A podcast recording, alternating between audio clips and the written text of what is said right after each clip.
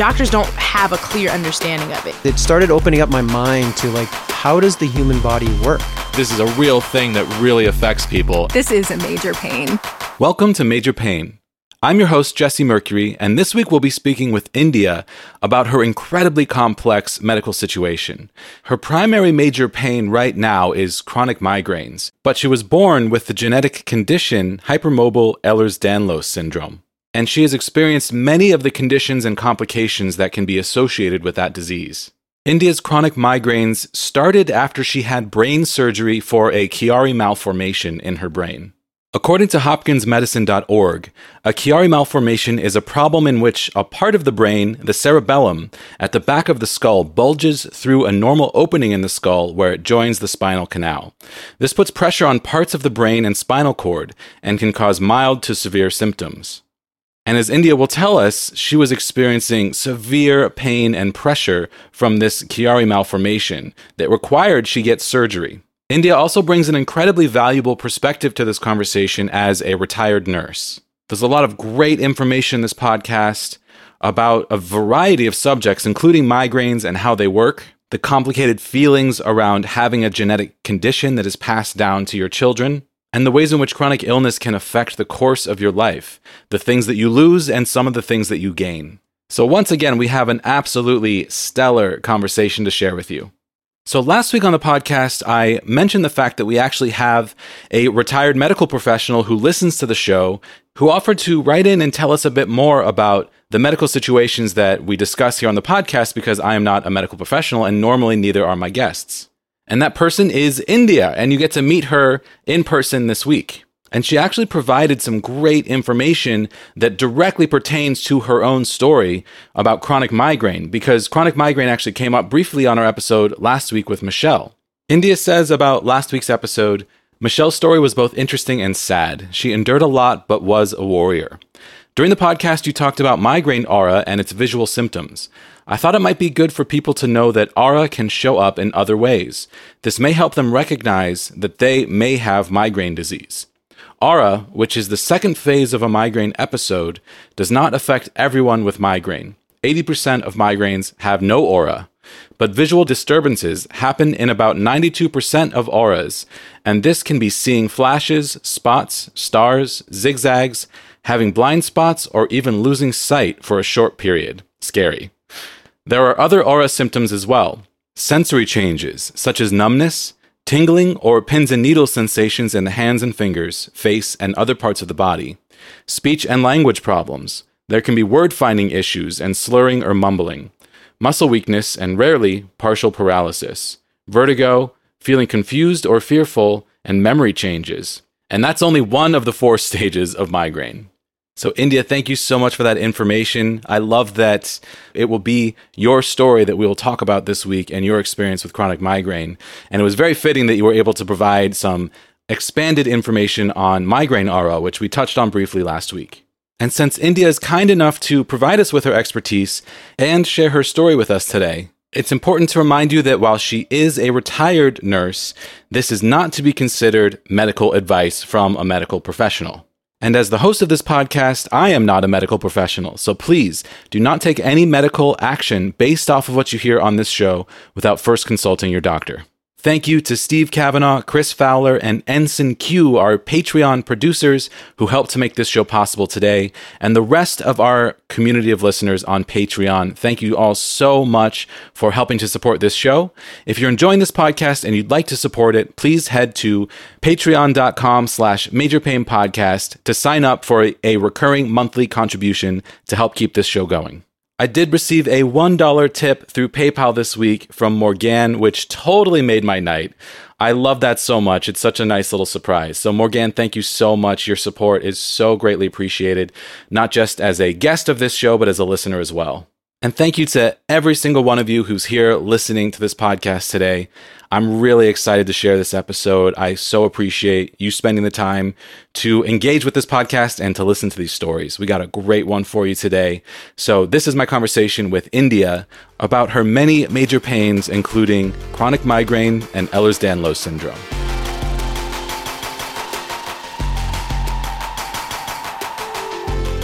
India, welcome to the podcast. Thank you. It's great to see you in person, Jesse. Yeah, absolutely. I'm really excited to chat with you today. We've been emailing back and forth a little bit, and I've gotten a, a glimpse into your story, and it sounds very complex and very interesting. So I'm really excited to share it today. Well, I'm uh, I'm looking forward to sharing my story and also some of the things I've discovered along this journey. Absolutely. Yeah. Well, let's get into it. India, why don't you tell us a little bit about yourself? Well, um, I think the most important thing to me is that I'm a mother of three kids. I have um, I have a daughter and two sons, and then I have three add-ons that I consider my kids as well. and I have an incredibly wonderful granddaughter. Wow! Awesome. Um, yeah, she's fun. I um, I have a cat uh, that I I live on my own except for my cat, and I just got a fish. My cat's name is Jazz, and my granddaughter daughter told me I had to get a blue fish and call it blues so that I would have jazz and blues. what eight year old knows that? Wow. she's lots of fun. Um, in addition to that, I'm the eldest of a really, I have three siblings, and um, my family is incredible. Just, I need to say a bit, call, like, say something about them because from the beginning, they have been so incredibly supportive of me. And so being part of that family is huge. Um, aside from that, um, when I can, I like to paint. Um, I also write and I do some editing. Um, and we'll talk about it later, but I moderate a Facebook group and I also um, help manage social media for a member of parliament. Oh, so, wow. Yeah, very cool. And, uh, and I call myself an armchair activist. So whenever I can write letters or sign petitions or do things like that, that's another thing I like to be involved in. Yeah, very cool. And you're coming to us from Canada. That's right. Yeah, I live in London, Ontario, which, uh, if anybody's living listening from London, England, we uh, we have Covent Garden Market and a Thames River, and you know, all. I think they just took all the names and just plunked them down here. So, oh, wow, I didn't. I knew there was a London, Ontario. I didn't realize the rest of that. That's interesting. Yeah, yeah. I, one of my favorite video games is created in London, Ontario. Warframe. Oh yeah. Yeah. so I watch people live streaming from from your from your place of residence all the time oh, that's cool. Yeah. I'm not a gamer at all, unless you count Scrabble, which is a full contact sport in my family. yeah, that's awesome. Well, India, let's get into your story. What is your major pain? Well, you know, I I've given this quite a bit of thought, uh, knowing that that's the question. And I, I mean, in terms of what's affecting me the most, um, is is chronic migraine. That's sort of the major pain. But the, at the root of that, which perhaps is the majorest pain in a way, is having Ehlers-Danlos syndrome. Mm-hmm. Um, I have hypermobile type with also um, indicators for vascular um, um, Ehlers-Danlos. There's 13 kinds of Ehlers-Danlos, um, and they are um, they are determined by genetic testing, but the kind I have, the hypermobile, uh, is the only one that doesn't have um, a, uh, an identified variant yet, but right. they think they're getting close. So basically, they test you for all of them, and if you don't have all the others, by exclusion, you have this one if it lines up with your clinical picture. Hmm. Um, so I don't know if you want to get into the EDS a little later. I mean, it, it's affected my life in a lot of ways. Um, I also have bipolar illness um, and bronchiectasis, which is a lung condition that is related to the EDS as well. Um, I'm I'm hypothyroid. Hmm. I have essential tremor, and I have an un, yet undiagnosed movement disorder and wow. I have arthritis. wow. Yeah, that's quite the list. Yeah. That sounds overwhelming. Well, I, I, used to joke that I had a bullseye on my head, you know, where they, the universe was just throwing things at me. Yeah. Um, but then, I, you know, I realized thinking that way was making myself a victim. And I didn't want to be a victim as much as I can be. I want to be um, at the helm of my own ship. So absolutely, yeah. I I fall prey to that thinking sometimes as well. You know, mm-hmm. I was just playing that video game we were just talking about yesterday, and there's a lot of luck in that game. And when I have bad luck in that game, I just immediately jump to wow, the universe hates me. You know, the universe has it out for me. I got all these health problems, and this video game didn't give me the thing that I wanted. and uh, no. I always have to check myself because it's so easy to focus on the negative when, you know, if I take a step back and say, wow, all the things in my life that are so wonderful, you know, that so many other people don't have, I never think, wow, the universe must really love me because I have all these wonderful things, you know? It's that negativity bias that we have yep. in our brain. Uh, definitely does it. And, and um, I certainly go through times like that. And I've been through some very deep, dark places since things got bad. Um, but yeah, you know, thinking about what is good in my life and remembering things like um, I I was a nurse um, and I volunteered as a nurse in both the Dominican Republic and Nepal. Wow. And sometimes I think, oh my God, what if I had these health problems, but I was living there.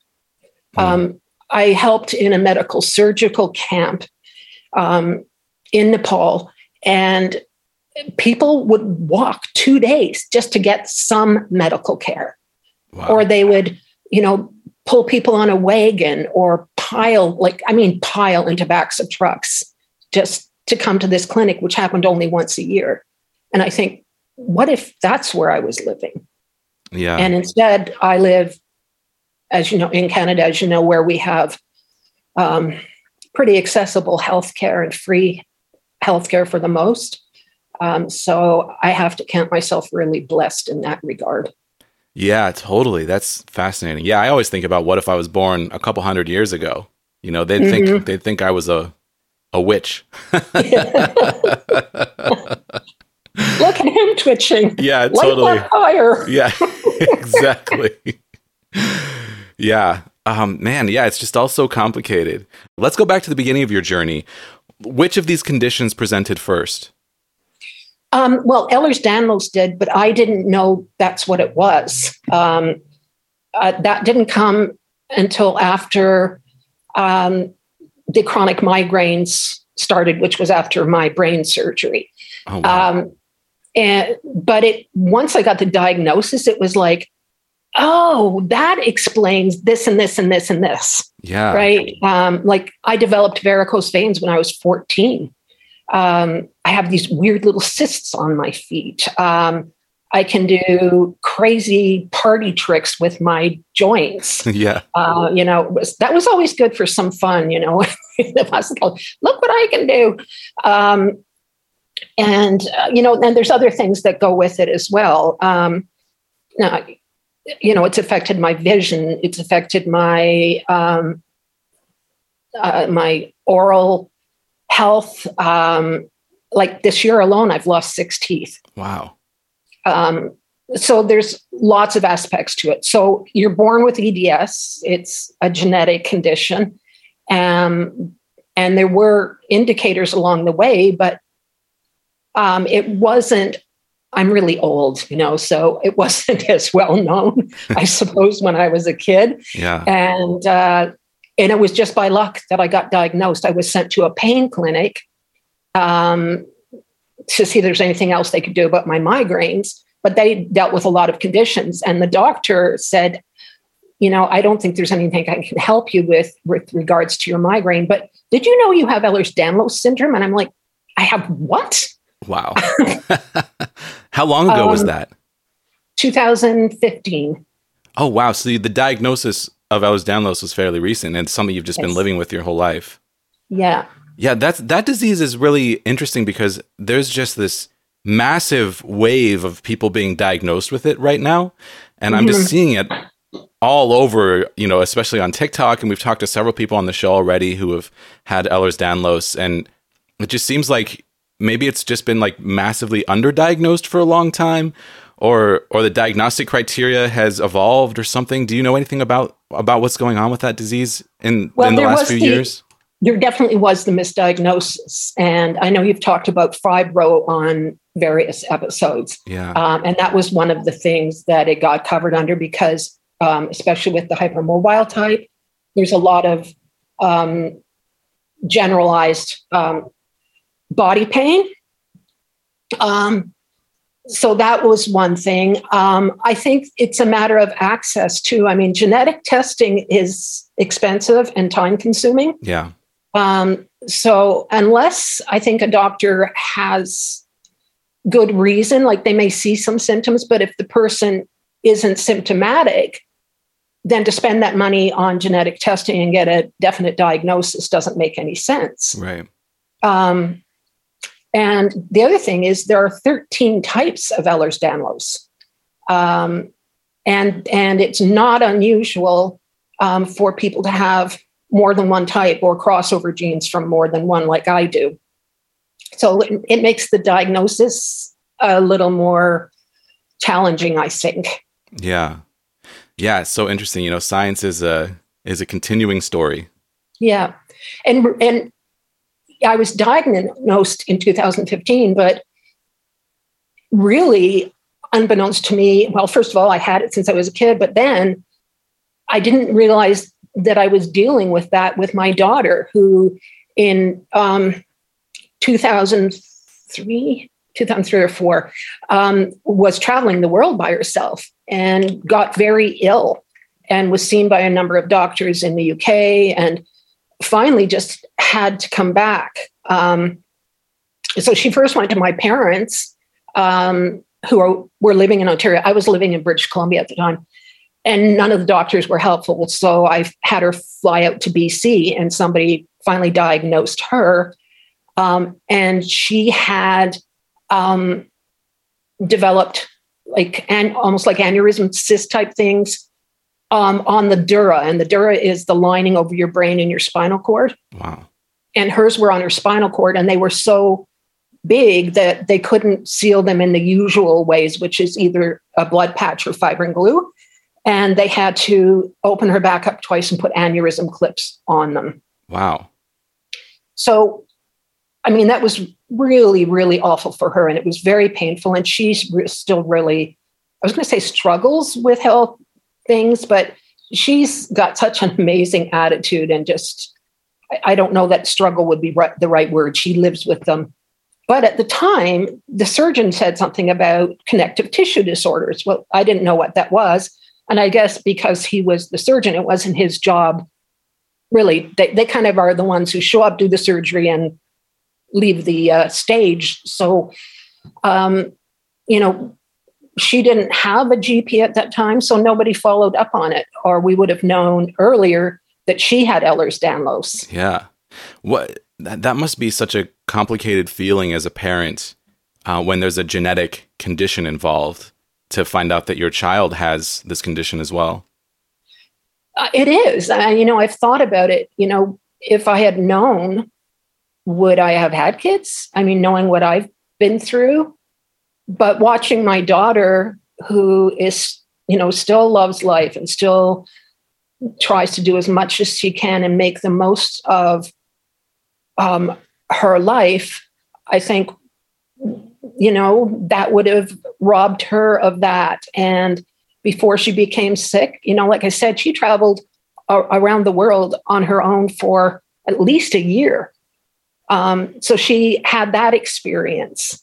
Um, so, yeah, I I'm cons- you know I do have some concerns about my granddaughter about it being passed on, um, but there hasn't been any um, definite indication of that yet. Yeah. The, the hard part, especially, was just watching her in so much pain I, and feeling like I could do nothing. Yeah, and you know, like we were just saying, science is always evolving, and you never know what's around the corner for for a condition like this that has really kind of hit the mainstream in the last few years. You know, everyone's everyone's talking about Ehlers-Danlos all of a sudden. It's just it's everyone seems to be aware of it all of a sudden, where I'd never heard of it, you know, ten years ago. So Yeah. yeah, you never and know. we actually finally have an actual Ehlers Danlos clinic in Toronto now wow. that's affiliated with one of the major hospitals. Yeah. So you've had this condition your whole life, and I'm I'm assuming that it has progressed over time. Yes. Yeah. It yeah. Has. How would you generalize that? Well, um, it affects your joints. So um, almost everybody with EDS ends up with osteoarthritis. Um, so I had to have both my hips replaced, and that happened in the last four years. I had them replaced about a year and a half apart. Um, and my other joints give me pain and grief. Like my fingers lock a lot more when I'm trying to do something, they just lock up. And I have to manually, with the other hand, unlock my fingers. Um, I do have some braces with, to, to wear, which do help, but can get in the way when I'm trying to paint or something. Um, when I was in my hmm, late 40s, 50s, no, 40 when I had the first break of my left ankle. Um, and then uh, in my 50s, uh, I broke it twice more, exactly a year apart. Um, and that resulted in me having to have my ankle completely reconstructed and pins put in and that.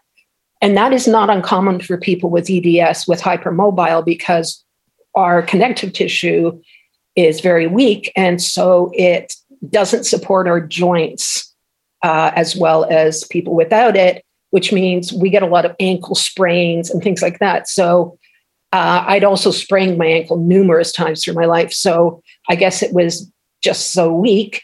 Uh, the first time I just tripped on a parking curb, and the second time um, I slipped on the basement floor hmm. uh, on some condensation.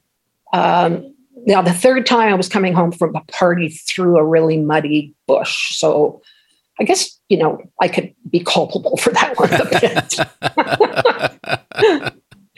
but it was interesting because it happened in the middle of the bush and uh, my friends had to get me back to the house. and um, so, yeah, it, it, it, there's been things like that, whereas where the joints begin to degenerate more, mm-hmm. uh, like I said, and then developing bronchiectasis, which is kind of a thickening and a laxity of the um, sacs at the bottom of your lungs, so your lungs can't clear themselves, mm. um, and you get prone to infections. So I've I've had four flare ups this year, wow. which require prednisone and antibiotics and things like that. But uh, touch wood, um, I've been okay for a while now. So hoping it stays that way. So those are some of the ways it progresses. Um. And I don't um, I did get subluxations of my hip, but I haven't since they replaced it. Um, but a lot of people deal with progressive um, subluxations and um, complete uh, di- dislocations. Yeah. What what does the hip replacement surgery involve? I mean, I know that's something that is talked about a lot, but I feel like people don't really stop to think about, you know, what actually happens in that surgery if they haven't had to go through it. Um, so they will lay you on one side and operate on the top hip, obviously. Uh, they make a fairly large incision. Um, so your, your hip is a ball and joint. Um, the top part is like a cup, and the bottom part, the head of your femur, is rounded and they fit in together.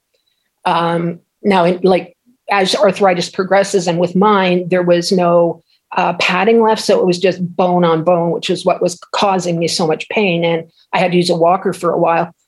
So what they do is they clean out that cup and they put an artificial one in there and they cut the top of the femur off and then they drill into it so that they can insert um, a rod at the end of which is a uh, surgical steel ball. Um, and then they uh, you know, put it together and make sure everything's nice and tight, and they stitch you up um, and send you home the next day. Mm-hmm. And then um, you go through physio to strengthen everything that's been cut through, um, which takes a while. My right hip has not healed as well as my left, so I have, as my mother says, a little hitch in my giddy up. Um, but uh, it's it's become a very um, standard routine kind of surgery for Yeah. for orthopedics and uh, people's recovery is i think much better than it used to be Yeah. So besides one side not healing as well as the other, how would you generalize your recovery? really good i mean i was like i said i was on a cane um, for quite a while and then i had to progress to a walker um, after the surgery i needed the walker and the cane for a little while as i healed but um, i don't have to use the cane very often for that reason um, Yeah. so and the pain as soon as you have the surgery other than the surgical pain the pain is gone it's amazing it's just like wow. oh, wow. Um, and that's what you're from, I've heard from all people who have had this particular surgery. Wow, that's fascinating to think about. so I know that you said that your, you know, you mentioned this earlier, and also also in our emails, we've talked about your chronic mi- migraines being like the the most um, impactful of your major pains, the one that kind of, you know, has the most impact on your daily life. You mentioned Yeah. that that started after a brain surgery. Yes. So there's a condition called Chiari malformation, hmm um, which is related to EDS often. Um, and, and again, you're born with it. Um, and it's basically the bones in your skull don't form quite right. So the bones at the bottom of my skull, so think at the top of your spine where those bones come in together over the spine, um, were it was too tight and it was squishing my brain. Mm. And so part of my brain was then producing, producing, sorry, um, protruding through the opening there, which is called the foramen magnum. Oh wow. And um, it was causing um, a lot of neurological symptoms, as you can imagine, because you squish your brain and something's about to happen. In this case, because of where it is, it affects the cranial nerves because our top, uh, the the nerves that come out from our top vertebrae and obviously from the brain itself affect more from the neck up. Um, so I was having trouble swallowing. Um, I would I was uh, choking a lot. I still do because I lost my gag reflex from it. Um, and um, I developed like ringing in my ears um, and um, trying to remember what else. My oh, and that's also an area for balance. My balance was horrendous. Like I'd be walking down the sidewalk, and if somebody wasn't with me, kind of keeping me on track, I just start, um, you know, listing off to one side, and I'd end up in the road. wow. Um, so, um, you know, I wasn't terribly safe that way. My, you know, like I said, my balance. And the the biggest part of that was it has its own type of headaches. Um, so I fell in April 2013. Um, I slipped on a floor on a rainy day in a building, and I went down on my butt, which is good because it's fairly well padded. But um, I didn't uh, hit my head, but but I had like a whiplash type movement, and I started getting headaches more and more frequently.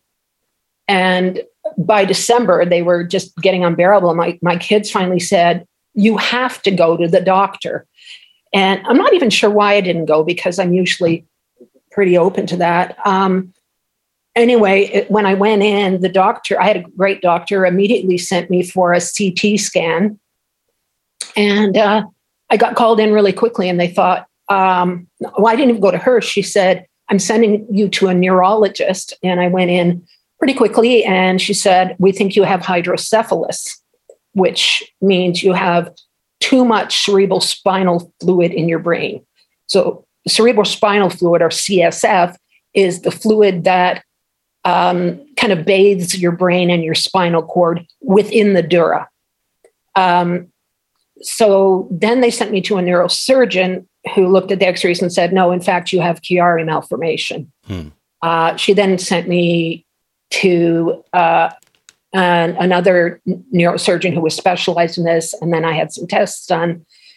And they talked to me and um, said, you know, you can do the surgery or not. Um, we don't make any promises the pain will will decrease, but the neurological systems symptoms won't progress.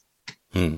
Um, and considering I was having all these problems, and with the hope that the headaches would go away, I, I did have the surgery, um, which turned out to be the most painful thing I've ever done in my life. Wow. Tell, tell me about the surgery. Um, so, what they do is um, first of all, they do a craniotomy, it's called. So they that foramen magnum, that hole that I talked about, they enlarge that to give the brain more room. And then the dura over the brain, they cut out a piece of that and graft in order to give more room with that as well.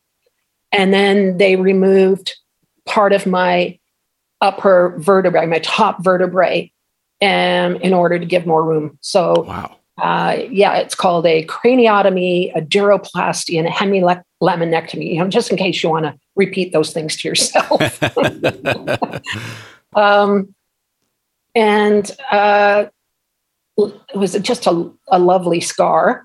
Um, actually, people who have had this done call themselves zipper heads because our scars go up our neck, and the, the staples and that it looks like you've got a zipper on the back of your neck. Wow. Um, so yeah, so I had that surgery done, and and that was a long recovery. And at first, like I'm talking like maybe the first week, I thought, oh, maybe these headaches are going to go away. They felt a little bit better, and then really quickly, without like without going from one or two migraines, I just went straight into chronic migraine. So, um, and that was I had that surgery in April 2014. So I've been having at least 25 migraines a month since then. Wow. Your story is incredible. I mean, you've you've gone through a lot. And it's it's kind of it's it's amazing that you've had these things, you know, your whole life that were finally addressed in the last decade.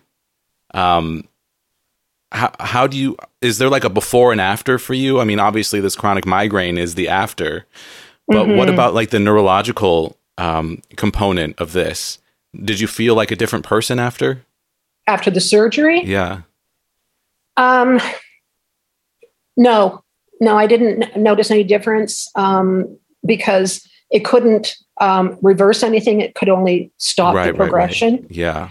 So um, I was still left with swallowing problems. And like I said, I have I don't have a gag reflex, which means I choke easily. I can't eat things like popcorn and you know some of those good things. That's um, the saddest anyone's ever said popcorn in the history of the world. no one else could see your face, but when you said popcorn, you look so sad. well, you know, you can't watch a movie without popcorn. yeah.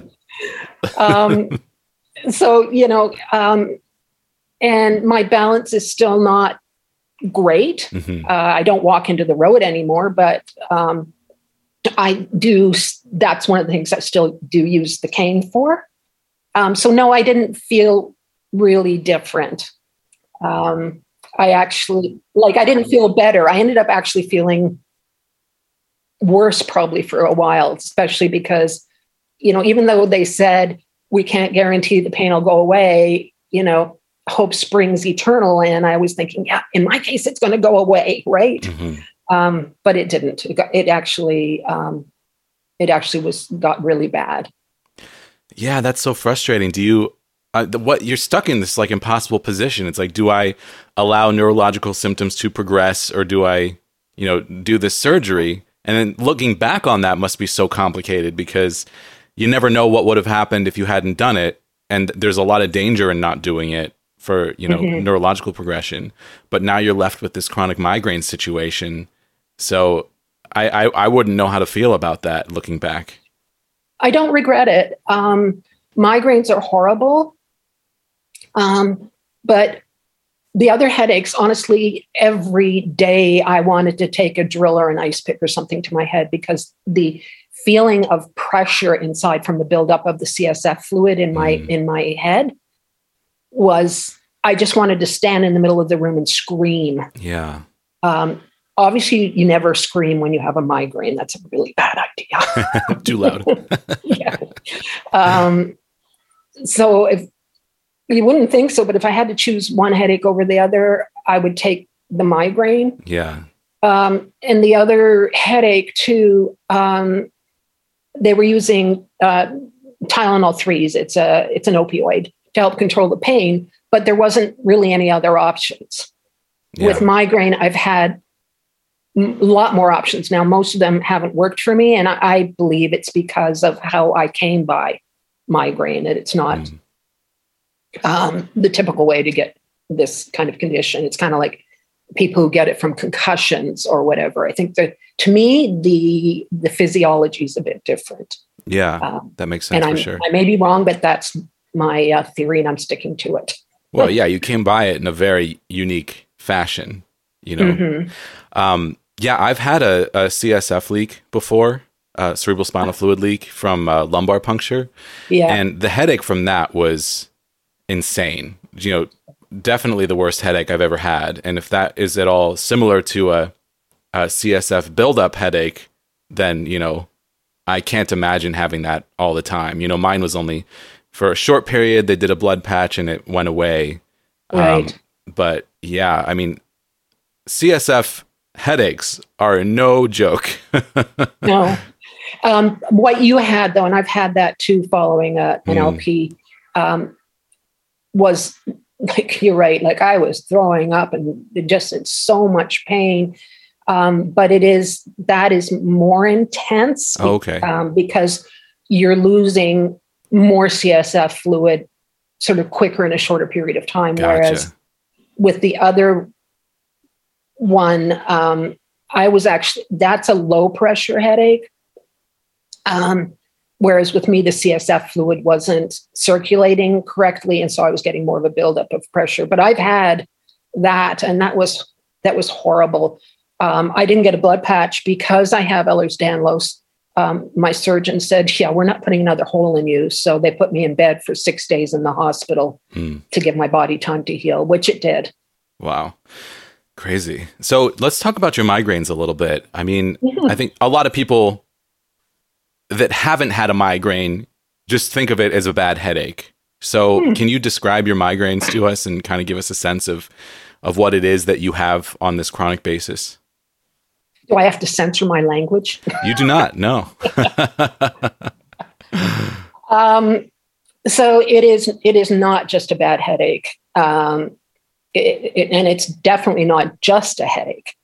Um, when I get migraine, um, it, it's uh, it's really horrible pain in your head, and it, it varies too from person to person. And again, um, you know, there are many ki- kinds of migraine, and migraineurs can get more than one type. Mhm.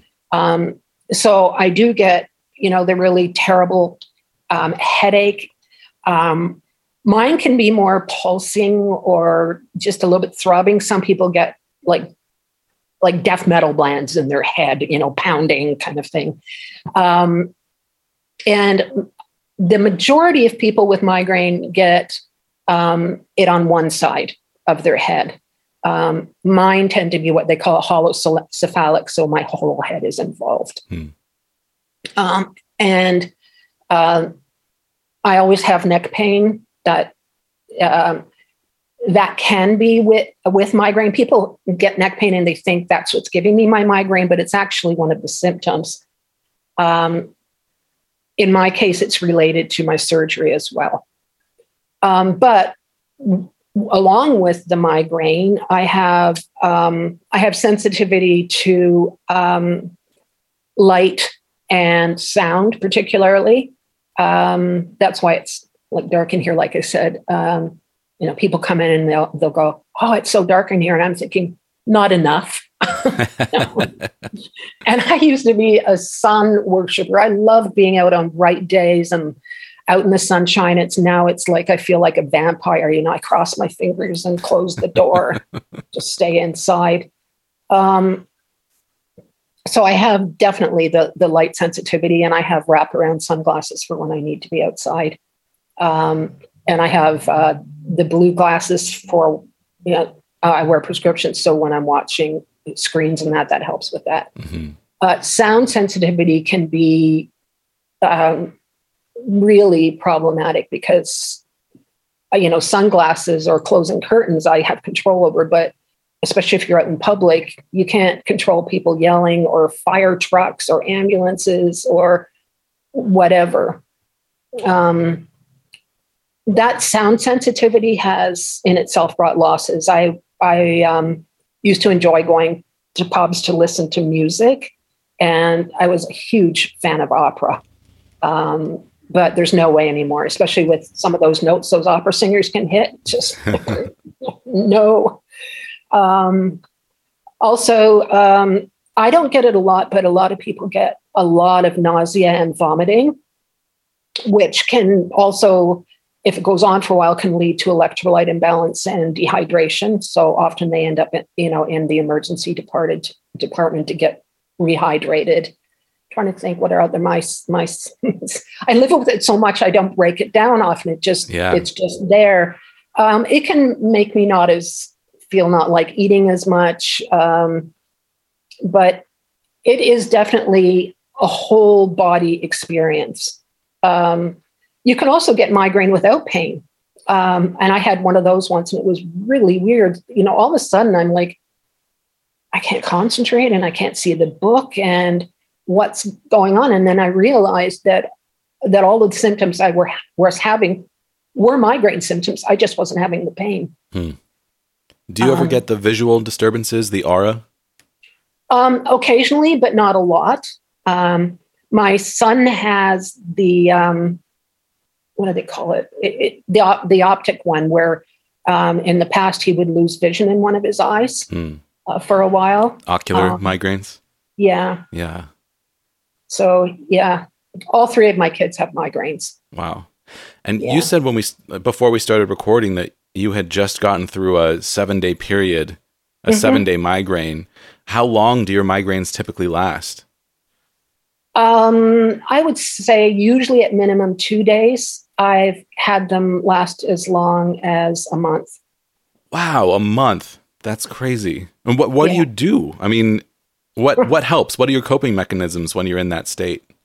Um, distraction. You've talked about that. That's a big thing oh, yeah. for me. Yeah. Um, and I just, you know, more recently discovered TikTok, which I, am becoming addicted to. I think.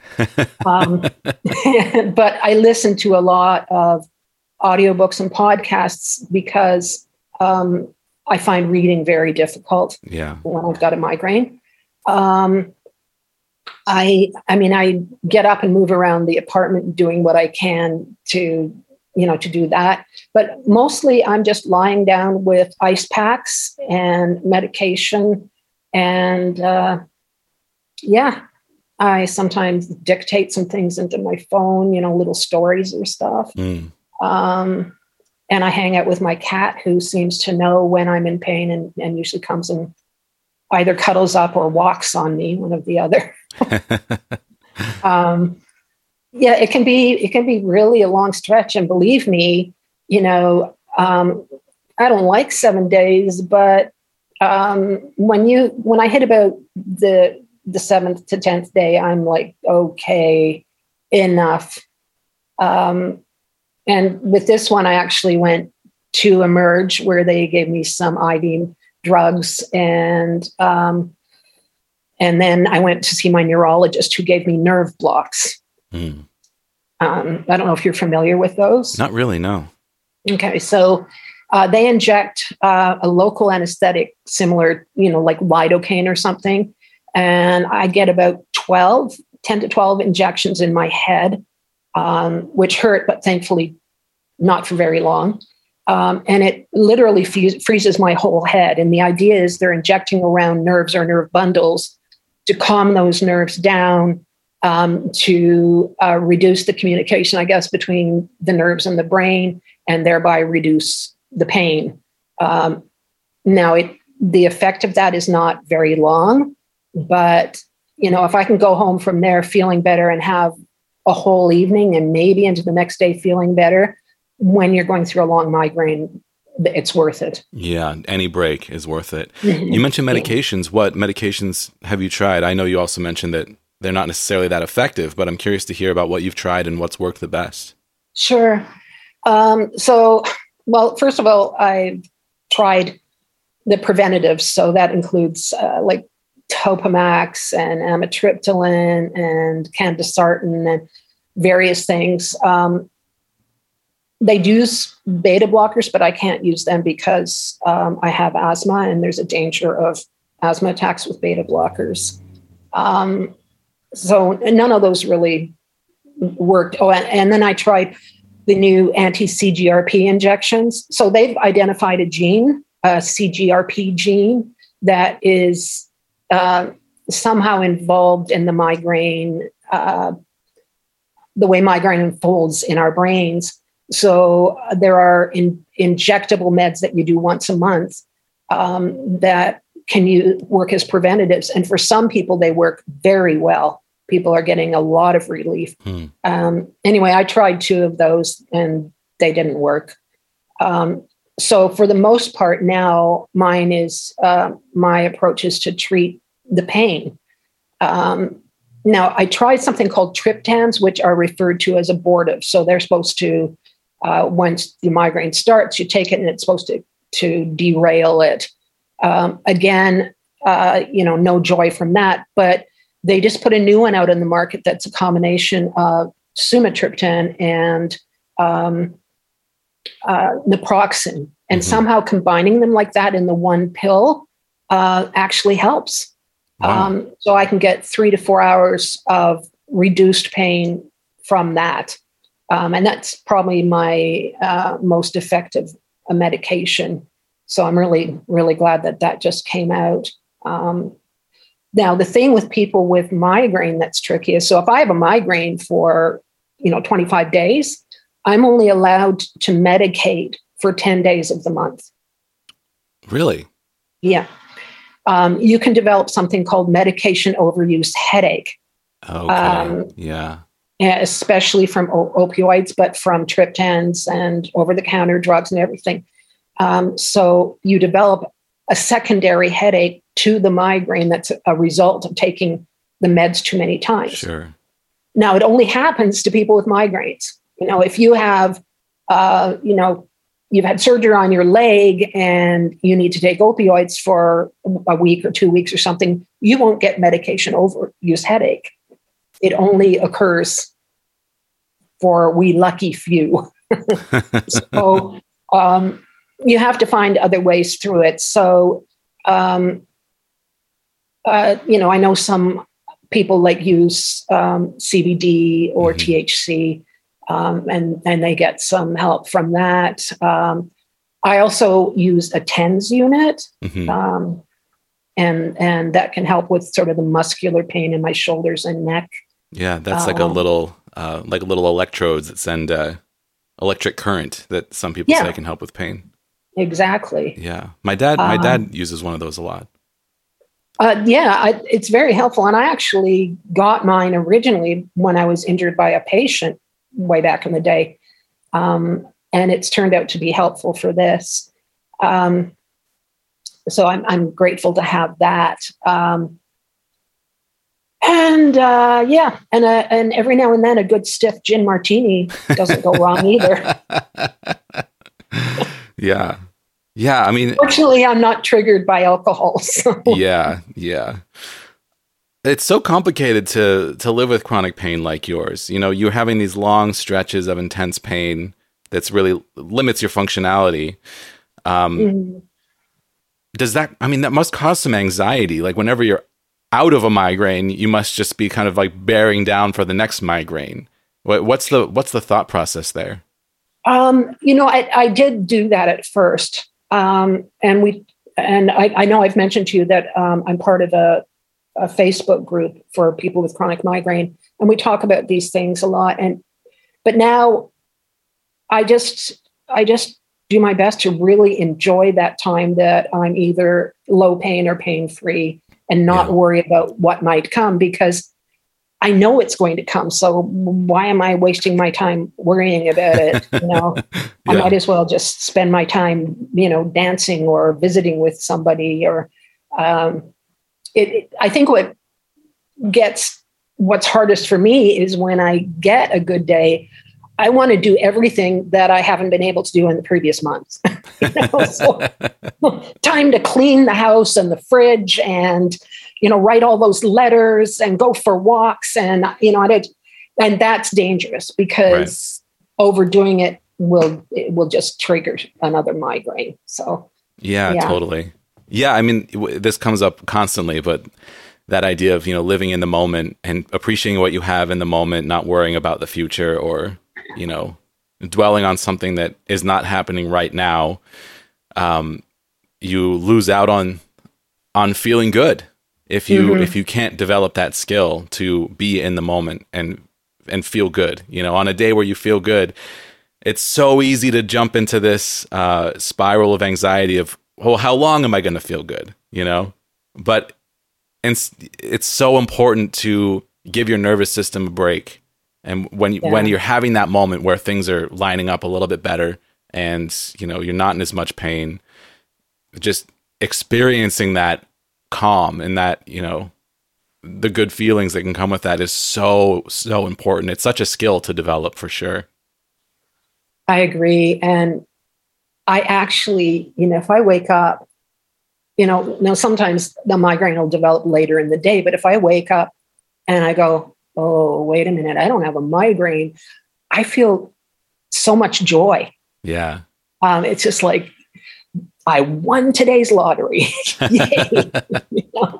um, and then, of course, there's also the when I do have a migraine, there can be the frustration of all the things I can't do or yeah. want to be doing. Um, and I think anybody with chronic pain or a chronic condition deals with that as well. But Absolutely. it is it really is about accepting that what is is. There's nothing I can do about that. And if the dishes have to sit for a few days, I've I've never seen them walk away because they're mad at me or anything. So you know, eventually they get cleaned. Um, and uh, and also, you know, I learned to pace myself. So if it's a lower pain day, then I might, you know, do some dusting. You try and fit in what what you can when you can. Yeah.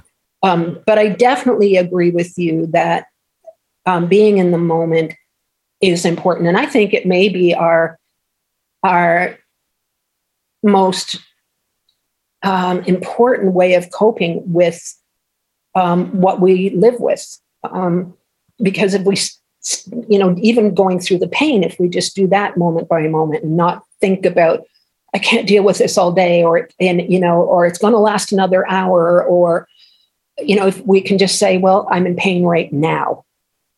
Um, and maybe I won't be in an hour because sometimes my migraines go away, right? So I have to just try to stay in the moment and not anticipate it being worse or going on and on.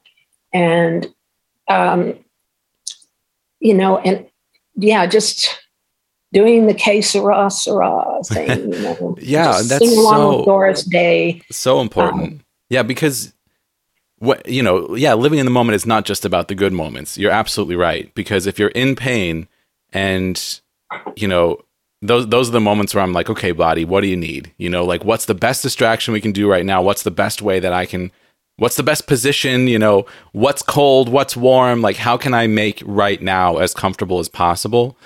And mm-hmm. just to kind of ride through those pain moments, that can be so so helpful. And I think you bring up a good point. You know, you said, okay, body, what what do you need right now? Because another thing that can happen is when we're dealing with uh, you know pain in our body with chronic illness, there is the, the possibility of beginning to hate our bodies or feel betrayed by our bodies. And to me, that sets up a, a really bad relationship. Yeah. Um, you know, it's our bodies didn't do this to us on purpose. They're not betraying us, even if it feels that way. And it can feel that way. And I and I also believe in honoring your feelings. You just don't get stuck there. Mm-hmm. Um, so yeah, it's like um, okay, you know, to to learn to have a compassionate, caring relationship with our body, I think is really important as well. Absolutely. And, we are yeah. our bodies, you know, like it's so easy to to feel like your mind is yourself and your body mm-hmm. is your cage, you know? but that is absolutely not true. Like we are both. And you have to honor both sides of it, you know, the physical health, the mental health. It's also important.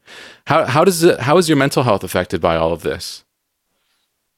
Um, well, like I mentioned earlier, I, I did have a couple of very dark points um, where I was really questioning whether this this way of living was worth living. Hmm. Um, but that that was earlier, and the more I learned to um, accept where I'm at, um, um, the more um, and I've I've done a lot of grieving, and I think grieving still comes and goes. Um, you know, because we can lose different things, lose different functions, um, get in more pain. So I think that comes and goes. But in far as uh, grieving the loss of the things at the time of the um, the surgery, you know, it took a while to work through that. Um, so, yeah, um, it uh, every now and then my you know i was saying about my family my mom and dad who are 86 wow. they call me every day. They facetime me every day to see how i'm doing and to pick up my spirits and but every now and then i'll call my mom and go i just need my mom. I just need to cry for a minute and you know she just stays with me on the phone. My sisters will do the same thing. And I, I think we have to give ourselves permission to have those moments, to not feel pressured to have to be um, Miss Sunshine all the time. The reality is that this is hard, and sometimes it's just going to get to you. Yeah, yeah, and to, to recognize that that that's okay, you know, mm-hmm. and to find ways to push through. And I, I society has this like you know this thing about sick people it's like if you're sick then you don't have as much value and it's obviously not true you know it's it's another one of those lies that has been you know perpetuated through societal uh, pressures and all that stuff and when you find yourself in that position um, it's really hard not to internalize that and it's it takes a while to realize that there is so much life still to live so much still to do so much comfort and so many things to enjoy people to enjoy. Um, you know, even if it's just as simple as like the the distractions that you love. Like there's there's always going to be more Star Trek and Star Wars for me to watch, and like finding the things that keep you going. Um, it might it might be so different than it was before, yeah. but they can be very joyful and very very worth living for. And it it takes some time to to reach that point, and it takes you know some experience and some wisdom to recognize the things that you have that are good inside of living with chronic illness? I don't think I've ever encountered um, any um, one or anything external saying I don't have value because I'm disabled. Mm. Um, and I, I, know for sure I'd have two words for them. but, um, I think that's been more of an internal thing at times. Oh wow, like, interesting. Yeah. What is what is my role now? um, it was a big loss because after the surgery, I couldn't return to work. Um, and I, as I said, I was a registered nurse at that time. I was manager for a private home care um, company. Hmm. Um, I had left another job, just got a great new apartment. Um, I was in really good physical shape. I was working out all the time. I was able to walk a lot. Um, had a you know a growing social life. Um, and then it was just like, just gone. It was like the magic carpet just went and dropped to the ground and then got pulled out from underneath me yeah. to, to on top of it. It was like all of those things were just lost. Um, and I'd been a nurse by that point. I was started nursing when I was uh, 19 years old. Um, and I, you know, so um, we're talking a lot of years and then and that had been part of my identity and now i'm no longer a nurse and i had also um, just finished um, my training to be a nurse psychotherapist mm. and i'd been able to see clients for less than a year and then that was gone too wow it's so frustrating so there was there was definitely uh, a lot of loss and a questioning of, okay, what is my role now? What can I do? Um, so I have found things along the way, and I I find a lot of joy and value in the time I spend with my granddaughter. She comes for uh, sleepovers, and and we uh, do all kinds of things. She says I'm the coolest grandmother ever, so she'll keep hanging out with me even when she's 17. um, so we have a lot of fun together, and and that's you know I think when we um, experience chronic illness or chronic pain, it can get to the core beliefs we have about ourselves. And yeah. if we already question our self worth, this will just throw it up in our face.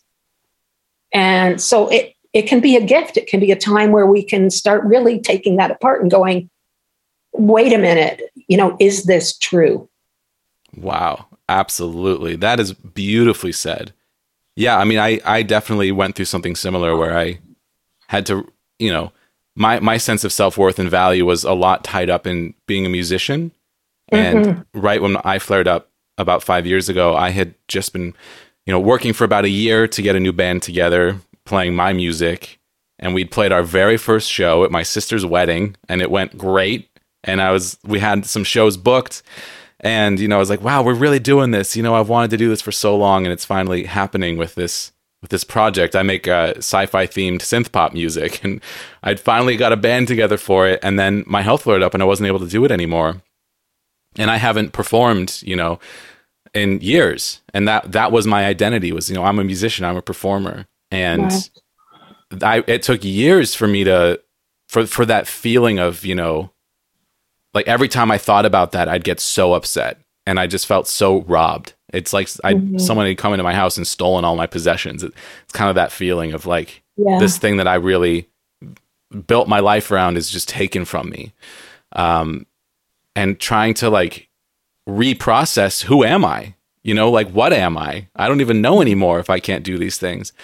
Um, and it it's just so incredibly painful but then new things come along you know you you become something new people are flexible and adaptable and no one does the same exact thing their entire life like mm-hmm. things change for everyone and we all find new things to do and you find value and comfort and meaning in things that you'd never expect if you are open to it and allow these things to come to you so it's really like completely changed my perspective um, mm-hmm. about you know who I am as a person and like what value I have and what brings me joy and the things that I want to spend my time doing. And in a lot of ways, I am more content now, even if I'm missing these things that I still desperately want to do. I'm recognizing that uh, you know no one person does everything that they want to do. You know you can do as much as you can. You try mm-hmm. your best and you find the things that work for you. And you you know for me i've like put all my time and passion and energy into my creative projects. Like this show in particular is something that brings me a huge amount of joy and comfort. And me five years ago never would have made this show you know yeah. and you just don't know where life is going to take you and part of part of chronic illness is y- your life takes a turn that you wouldn't expect but you yeah. don't know what's down that road until you travel down that road a ways. I, I, I have, I wish that someone had said a couple of things to me, and I think it'd be really valuable if it was said to people who get diagnosed with something. Yeah. That chronic that's going to change their life. And one is you're going to grieve. You're going to grieve. There's going to be this sense of loss, and there may be more loss along the way. And that's okay let yourself grieve, get support to grieve. You eventually will move through this. Yeah. The other thing is that we make meaning. So mm. anything that's meaningful in our lives is meaningful because we've assigned meaning to it, which means we can find new things to do and make those meaningful as well. Um, so for me, you know, um, one of the most meaningful things I do now is moderate um, the Facebook group. So, um, uh, just a dynamic, amazing woman, Maya Carvalho, started uh, a Facebook group called Chronic uh, Chronic Migraine Support Canada, and then um, moved on to develop the. Um, you know what? My brain is just starting to not work for me. So um, I know the feeling well. Uh, the Canadian Migraine Society. Hmm. And then she started a group for people with episodic migraine, which means you have 15 or less migraines per month. Um, and so I moderate in the chronic group. And um, it, it, it brought back the opportunity to use, uh, and I can't do it officially at all, but to use my nursing and my yeah. psychotherapy skills. Yeah, totally. Um, so, because a lot of people need a lot of support and they also need a lot of information. So um, it gives me a chance to do a bit of research to communicate medical stuff. Now, you know, um, nobody can take that away as medical advice, and we're very clear about that. But if people want to know about a certain drug or certain treatments or whatever, then I get to talk about that. Um, and, an, and a really nice part of it is there's five of us who moderate, and we have our own little chat group because we deal with issues and support each other as well. And so um, I've made some friendships with these women. And actually, next week, I'm going to meet one of them in person. So I'm really excited about that. Yeah, that's so cool. But I, I um, highly recommend that the, that group to anybody who is Canadian. Um, but the um, Migraine Society Canada is a website and it's open to anyone with migraine. And um, there is a lot of good information there and, and uh, can be very helpful. So that that's just migrainesociety.ca. Nice and simple to yeah, find. Awesome. Well, India, you've done an incredible job today, and you've actually answered all my questions. I was just about to ask uh, a couple questions, and you answered them. So, and you answered them beautifully. Uh, as far as you know, talking about the Facebook group and also a message that you'd send to anyone dealing with uh, with these type of you know chronic pain now. You know, what would you send back? You've answered that as well. And I loved your answer for that. Um, would you like to plug your TikTok or any anything else that you want to share with our audience? I, I actually have a TikTok account, but that's just so that I can you know watch everybody else. I've thought about do I want to do content about migraine and chronic illness, and and that may happen at some point. Um, and um, you know the it's the uh, the chronic migraine group that I'm involved with, Chronic Migraine Support Group Canada, that um, that I would encourage. Like I said, I would encourage people to to go to. Um, so, Chronic Migraine Support Group Canada. Everything else I do online is uh, for other people doing like doing the social media mm-hmm. um, for this member of parliament, which I guess is kind of like one of your senators in the states. Mm-hmm. So that that keeps me busy too. But I won't send you to their site. it can be interesting, yeah. and I work hard at it. But um, so I don't really have any of my own social media to share at this point. Yeah, I'd be very curious to see what you do on TikTok. I feel like you have so much um, hard fought wisdom that would be really valuable to share. I mean, I'm going to share some of it on my TikTok, on the Major Pain TikTok that you've shared with us today, because there's a couple nuggets in there. They're just really powerful. And I just feel lucky to have captured it and to be able to share it. Would you like me to tag you on TikTok when I, when I share? Oh, yes, please. Okay, absolutely. Yeah. I will. Well, and I, of course, want to know when this comes up because, of course, everybody in uh, the migraine group. Um, we have over 1,600 members, oh, and wow. it's doubling every year, pretty yeah. much. Um, and they're all like, "When is it coming out? Let us know." they're all they're just it's a very very supportive group. Yeah, well, that's that's so exciting. I appreciate you coming on the show, and uh, I appreciate you sharing this with the with the group when it comes out um, yeah, you just really did a fantastic job today, and I, I wish you all the best. I know how hard it is to live with chronic pain and to find yeah. meaning, and you know, we have to be there for each other and sharing each other's stories, listening to each other, just brings this validation that there is, you know, there's still life that happens. You know, there's still Absolutely. joy that happens, yeah. and uh, family and connection and all of that is just so important. And you've shared so much of it today. And I really appreciate it. India, thank you so much for coming on the show. I really, I really uh, appreciated this chance. And uh, I have to say, I was a little nervous at the beginning, but you made it really easy to just talk about things. So thank oh, you.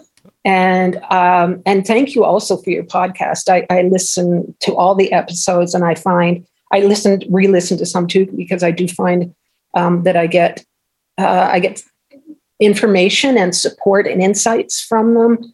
Um, and I, I, enjoyed listening to Joseph's mm-hmm. um, podcast because I started following him in, on TikTok pretty much when I started on TikTok, and I think he's just a, a really interesting guy too. Absolutely, so, yeah. Um, thank you again, and it's uh, it's been really nice to meet you, and I wish you the best. I hope Oh, thank you I so much. That you get that diagnosis that you're Fingers crossed.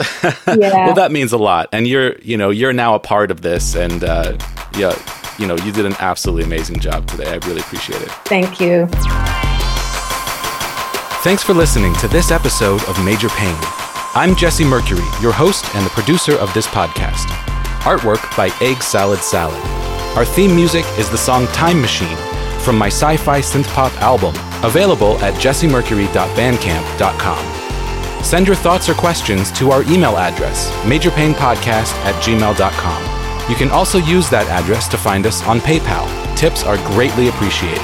Don't forget to leave a positive rating and review on Apple Podcasts or the podcast platform of your choice. Find more information about this show or leave a comment on any episode at our website, majorpainpodcast.com. Major Pain is supported by listeners on Patreon. Thank you to our $2 per month supporters, our $7 per month patrons Naomi Adele Smith, Sunny Roberts, Laura Stevens, and Brooke Walters Schmidt, and our $25 per month producers Steve Kavanaugh, Chris Fowler, and Ensign Q. Learn how you can support the show while receiving special recognition, gifts, and monthly bonus episodes at patreon.com slash majorpainpodcast.